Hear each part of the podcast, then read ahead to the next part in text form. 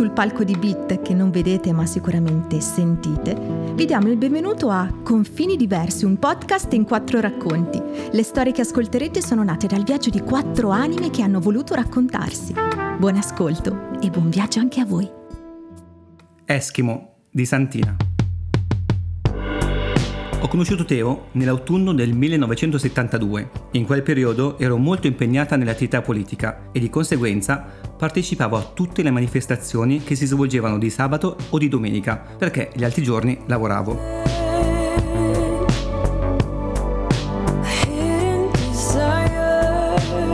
Teo mi era stato presentato da un compagno di cui ero segretamente invaghita, ma lui non ha mai manifestato interesse nei miei confronti, oltre a quello dell'amicizia. È stata comunque una bella e solida amicizia, che dura tuttora, anche se non ci vediamo più. Lui vive a Bologna, ma ci sentiamo attraverso i social.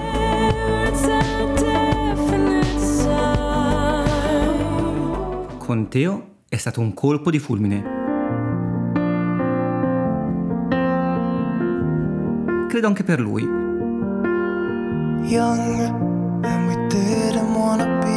Perché sin da subito ho notato che mi guardava con gli occhi attenti e ammaliatori. Secondo me Mario, il mio amico, ci ha messo lo zampino, ma vabbè, ha fatto bene. Always trying to be cool, trying to be those bad guys, smoking cigarettes behind the school.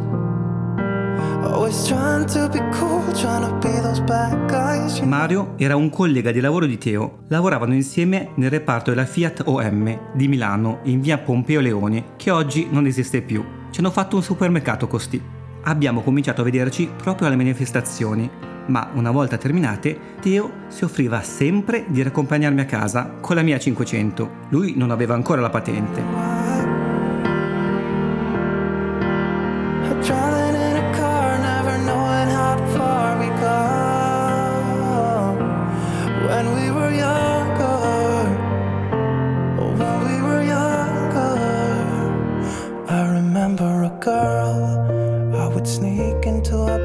Volta arrivati a Rozzano, a casa mia, stavamo un po' in macchina a chiacchierare. Poi lui mi salutava e prendeva i mezzi per tornare a casa sua, a Milano. In una di queste occasioni, era un sabato, dopo la manifestazione, ci eravamo fermati a mangiare una pizza con gli altri compagni e si era fatto tardi, ma lui volle accompagnarmi comunque a casa, solo che al ritorno non c'erano più autobus per tornare. Io non potevo farlo salire a casa, figuriamoci, vigeva ancora la regola che caincia trasi sul kiddo chi ti marita e non c'erano deroghe. Pertanto Teo decise di dormire in macchina, ma era autunno inoltrato e cominciava a far freddo.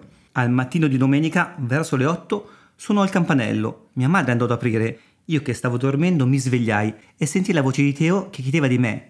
E mia madre.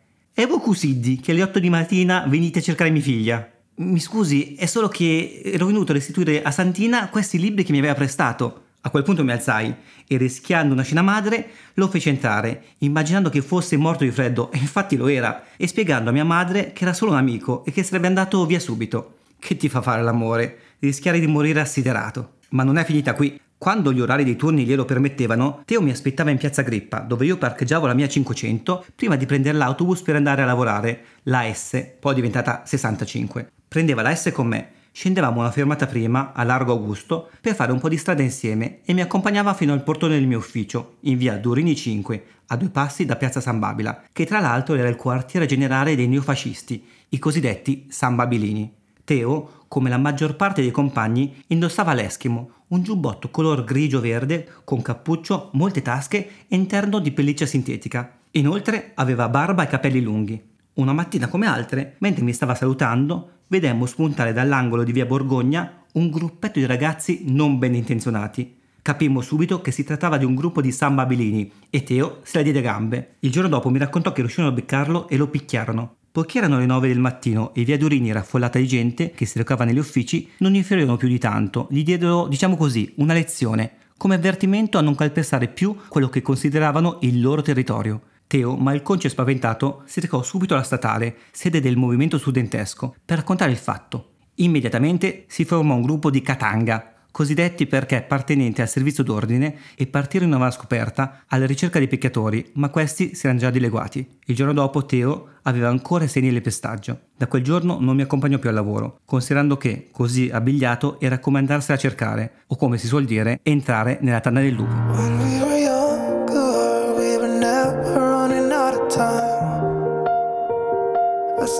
We had each other, everything was black and white.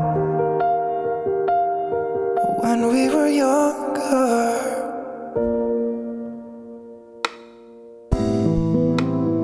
Confini diversi è una produzione dell'associazione Bit Scuola d'Arte, anno 2021.